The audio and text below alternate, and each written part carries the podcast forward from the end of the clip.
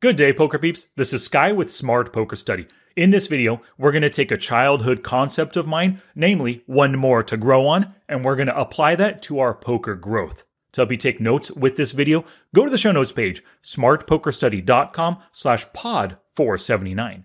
So I remember this concept from childhood, namely like my 9th birthday party, inviting all my friends over when it's time for the cake and everyone's singing happy birthday. Right after that, everybody at the party gets one punch in the arm, and then the 10th person, a 10th to grow on. That's where everything started. Beyond that, still in childhood, my coach would say, hey, there's more gas in the tank, guys. Do that one more lap. You're not stopping at 4. Let's go a 5th lap. Sometimes he'd make us even do one more, a 6th lap around the track. Now, later in life, I would apply that idea to my fitness goals. So, for example, when I go swimming, my goal is to do 25 laps, but I never stop at just 25. I'll always do a 26th lap for one more to grow on. Now, I remember watching a video once, Ronnie Coleman, one of the best bodybuilders of all time, his biggest regret in life revolved around a workout. He was a squat maniac. This dude had the biggest tree trunk legs you've ever seen. His biggest regret was when he finally decided to do an 800-pound squat. His goal was to do 2 squats. He got up there, he did number 1, he did number 2, and then he racked it. But immediately after racking that weight, he was regretful that he didn't go for 5. Like, he knew he had enough gas in the tank to pump out 3 more at 800 pounds. Crazy, right? But that's his biggest regret, not putting the pedal to the metal and using up all that gas in his tank. Because we always have more in the tank, even when it comes to poker. And we'll get to that in just a moment. Now, what I've been doing, I'm about 1/3 of the way through a personal challenge, 100 squats per day for an entire year.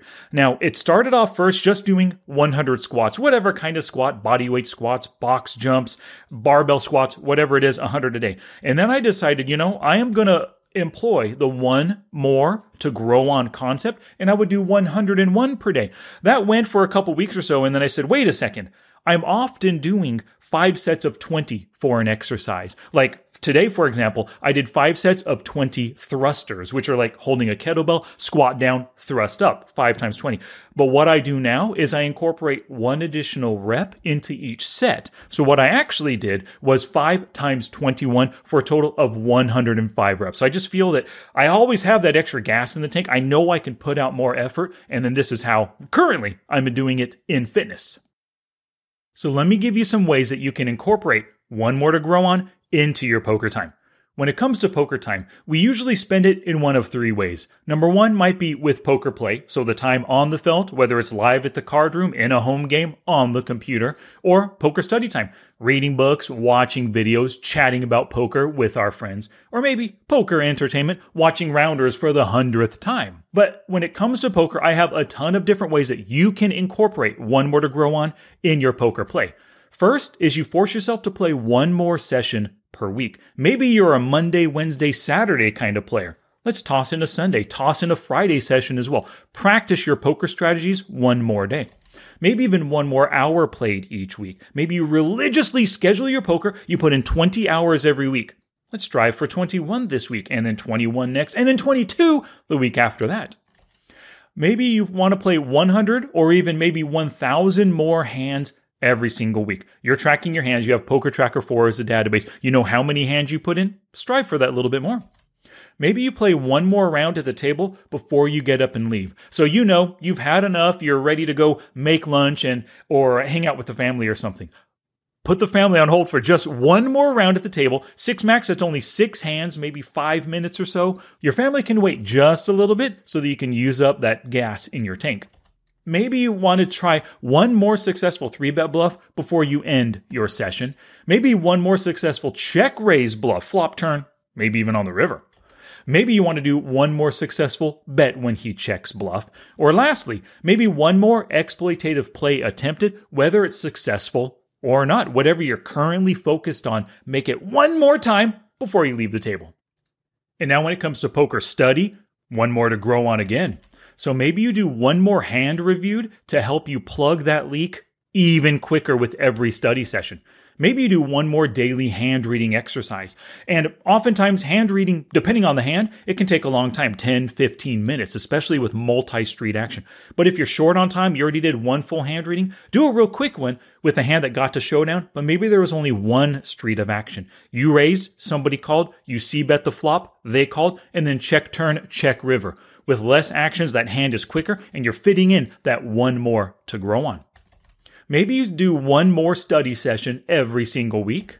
Maybe you do one more hour studied per week than you usually do. 3 sessions at 30 minutes each. Hey, 3 sessions at 50 minutes each to put in that extra hour.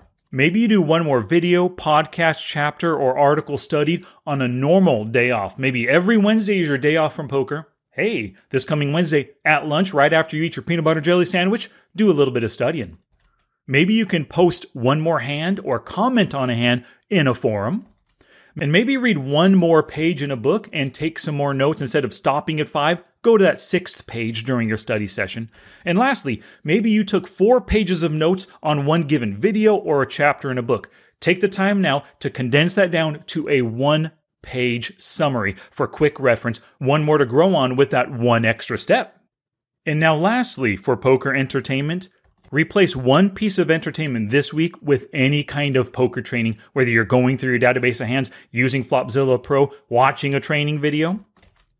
Maybe find one strategy bit to take away from every piece of poker entertainment. Whatever you're watching, whatever you're listening to, there's probably something you can learn from it. You might have to think about it, think deeply about it, do some critical thinking on whatever's happening in the movie or whatnot, but you can learn something from it.